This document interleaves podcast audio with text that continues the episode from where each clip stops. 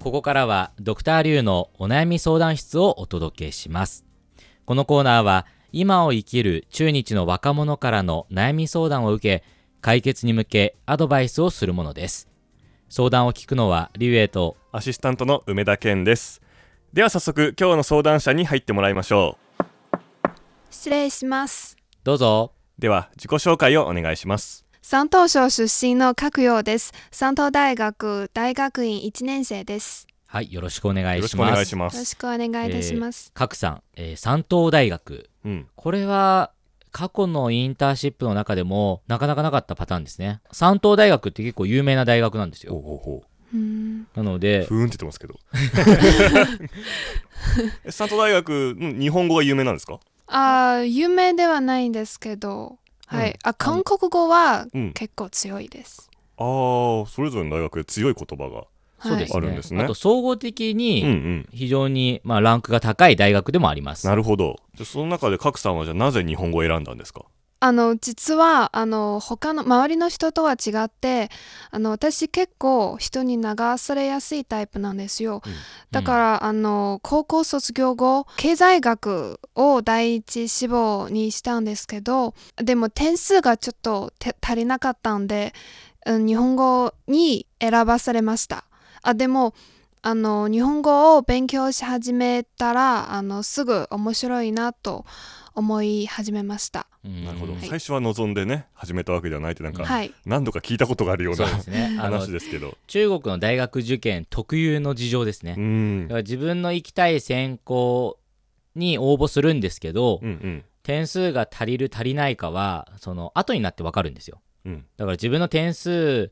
がしが先に分かってそしてまあいわゆる合格ラインが後から出るんでなるほど。それが出た時にあやばい足りてないあーとかが分かってそれで大学側からどうしますか他の学部だったらいけますよみたいなああそういう調整が入るんですそれで日本語だったらいけたんですね。はいなんか一見ちょっとネガティブな感じもしますけどでもね勉強し始めてからどんどん日本好きになってくれたっていうのは嬉しいことですよね。はい、ねそれで今もう大学院生ですからね、はいそっかそっかだからまだ勉強続けようっていう気持ちにそうですね。なったわけですね。はい、日本のどんなところが好きですかどんな日本のあのファッションが好きです。おーメイクとか、へーうんあのコーディネートがすごく興味があります。へーじゃあ日本のファッション雑誌を見たりとかしてるんですかそうですね。あの今院生で勉強していることは何ですかあの MTI いわゆるあの翻訳日本語翻訳です。あ翻訳の勉強をしてるんですねはい。自分の趣味とつなげて例えば雑誌の翻訳とかもあるんですか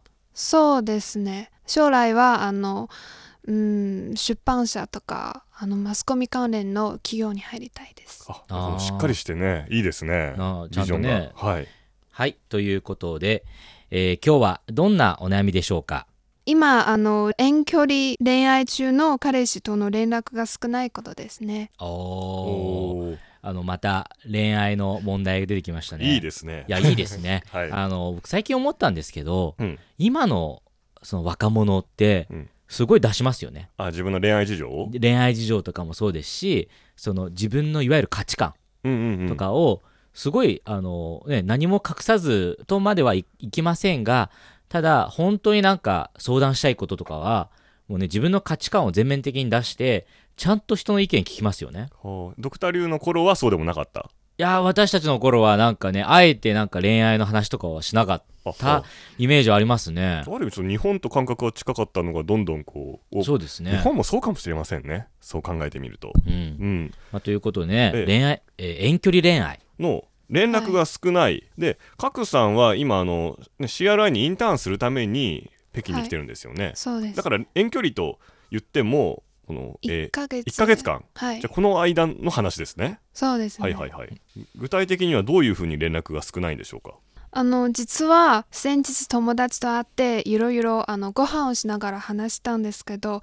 あの恋人同士ってもし離れたらあの別々のところにね、うん毎日ビデオチャットするのが当然でしょとのあの友達の話を聞いて正直言うとショックでした。なぜなら私たち最後に会ったのはあの1ヶ月前ぐらいでその後はお互いの連絡はあの毎日 WeChat でお休みとか何してるとかぐらいメですね。ッセージでねはうんい、声声とかビデオではなくて、はい、はいはいはいあのただメッセージです。うんうんであの私たあ私からでもっと電話してきてねって言ってもあの彼は、うん、インバイト中とか今手が空いていないねとかあの、はい、言ったんです。なるほどはいうん、あのこの前は本当に切れて彼に「どうして私に電話ぐらいぐらいかけてきてくれないの?」と言ったらお、うはい、彼はあの「俺はもともとこういう人にべたつかない性格さ」とか、うんうんあの余計なことを考えずに「俺を信じて」って あのいやそかっういこいうい うんなるほどねそういうあのごまかすような言い方をされたら本当にあの何を言い返すのかわからなくなりました。うんうんううんんあでも人の性格を変えるのは難しいと分かっていますがあのでも本当に誰かを好きになったら努力して変えようとするんじゃないですか。あなるのほどね確かにねもっまあ確かとにもっと私を連絡してほしいって彼に言うのも恥ずかしいしあのどうしたらあの彼に分かってもらえるんでしょうかうんすごいなんかね乙女心が詰まった そうですねね内容ですねいろんな要素がありましたけれども、そうですねまずはねその連絡が少ないっていうのは要はビデオチャットとか電話がないっていうことはいでも周りの友達はするのみんがなやってるよとかするのが普通だよって言われそうでてすショックだったのね、はいへえあれ私だけってうんそうですね確かにね中国のカップルってよくビデオチャットしてますよねやりますよねあの公共の場でやるのもあそうそう周りのうね、ん不思議じゃないですもんね顧みずにこうインカメラでね顔を見せながら、うんそれに比べると確かにメッセージで「お休み」だけとかはちょっとそうです少ね、ないかなって気もしますけどね、あの角さんもそういうのがいいんですかそうですねビデオチャットがしたいしたいですえ1日何回ぐらいやればその角さんのノルマといいますかその角さんが思う回数ノといルうのマっはてもなんかそうですね ノルマはちょっと ねででもでもねまああ満で足もする回数寝る前に5分だけでいいですからあーはい、ちょっと顔顔見たいいな声を聞いて、はいうんあちなみに付き合い始めたのはいつ頃なんですか3ヶ月ぐらい前ですああじゃあまあ割と最近といえば最近ですね付き合って2ヶ月で北京に来たわけですねそうですうねんうーんその2ヶ月はえ彼は山東省山東省にいるんですねはい私たち同じ大学、同じ大学ああじゃあもっと会う機会が多くてはいその時はこの連絡のことってなんかそ感のじとませんでしたその時はあの同じところにいますからあの電話しなくてもいいみたいな、うーんはいあのしょっちゅう会いますからあなるほどで格差にとってもそのあんま気にしたことはなかったはいですねはいなるほどね、うんまあ今回北京に来てねうん遠いですからねそこでね離れて初めて気づいたそのあーあんまり連絡をくれない人なんだなっていう、はいうーんでちょっと考えちゃったんですねはいはいということで後半部分で解決方法を考えてみたいと思います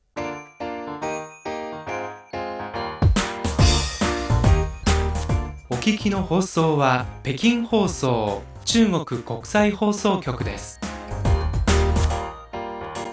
ドクターリュウのお悩み相談室今日は山東大学の院生1年生の角さんの遠距離恋愛中の彼氏との連絡が少ないという悩みを聞いていますアドバイスの前にもう一個聞きたいことあるんですけれども、はいえっと彼氏はあのアルバイトとかで、ね、忙しくて今電話できないっていうはい彼氏さんは今忙しいんですか忙しい大学のこととかそうですねあの彼はあ理工学部だからあの理工学部の大え院生は夏休みがないんですあえーはいないんだひ昼間はあの学校で、うん夜はバイトですね毎日あへえ休みはあの、うん、日曜日だけですあへーですから結構忙しいようですまあ理ね、系だとね日本でも毎日毎日研究室にこもって、はういうんんっていうのありますからねなるほどはいあ私からもいいですかその角さんと彼氏さん夜は何時ぐらいに寝るんですかそれぞれだいたい同じぐらい寝ますね11時半ぐらい寝ますあああじゃあ2人とも11時半ぐらいにはいじゃあその時間がずれてるということはないんですねはいえバイトは彼氏のバイトは何時に終わるんですか科目とは11時です結構遅いですね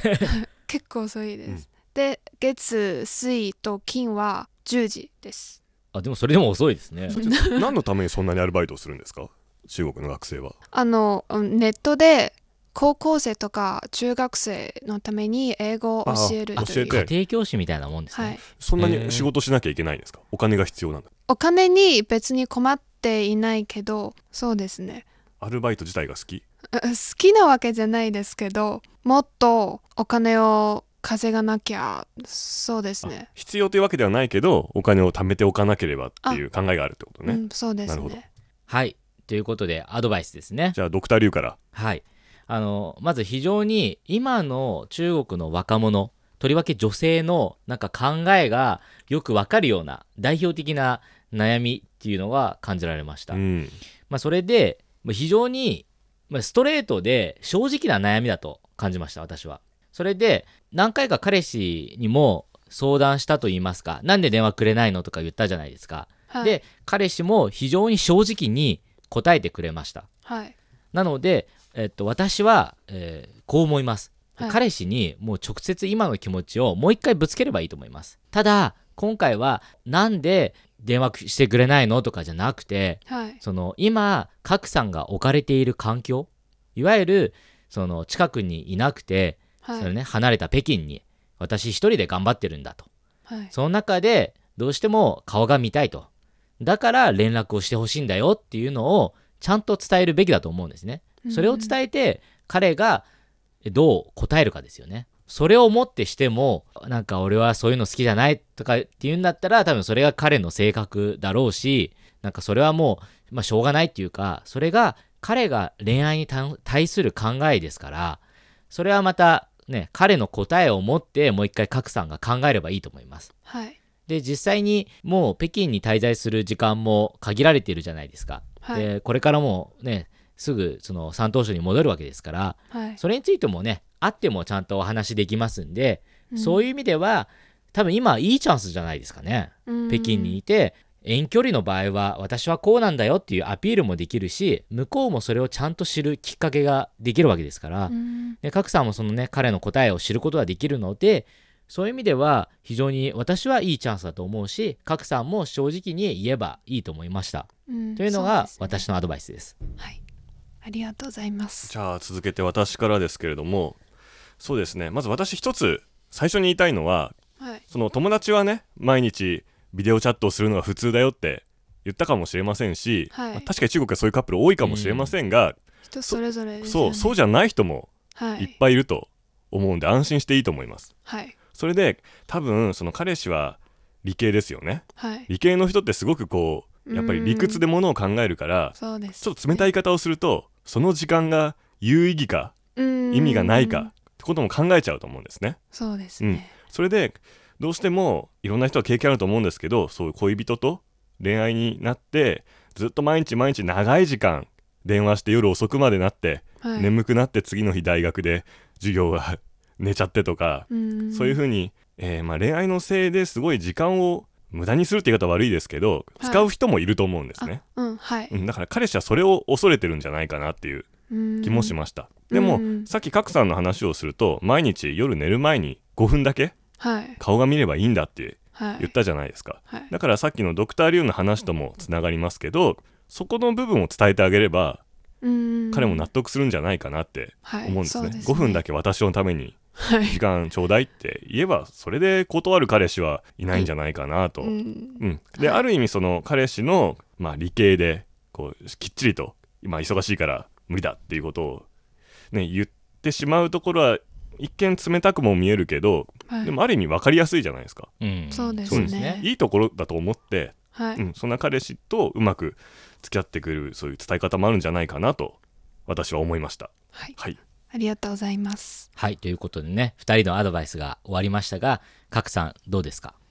そうですねやはりうん自分の正直の気持ちを彼に言った方がいいですねはいうん今度いや今夜 早速ですか。はい早速彼に言ってみますなんありがとうかございますすごくいいカップルですよねね聞いてるとねお互いの気持ちをねかその思ったことをすぐすごく素直に言えるっていうのはすごくいいことですから、うんなんか羨ましいですよねでしかも CRI のインターンもうすぐ終わりですよねはいああとと 1, 1週間週間で彼氏に会えるんでしょそうですねあなんかいいな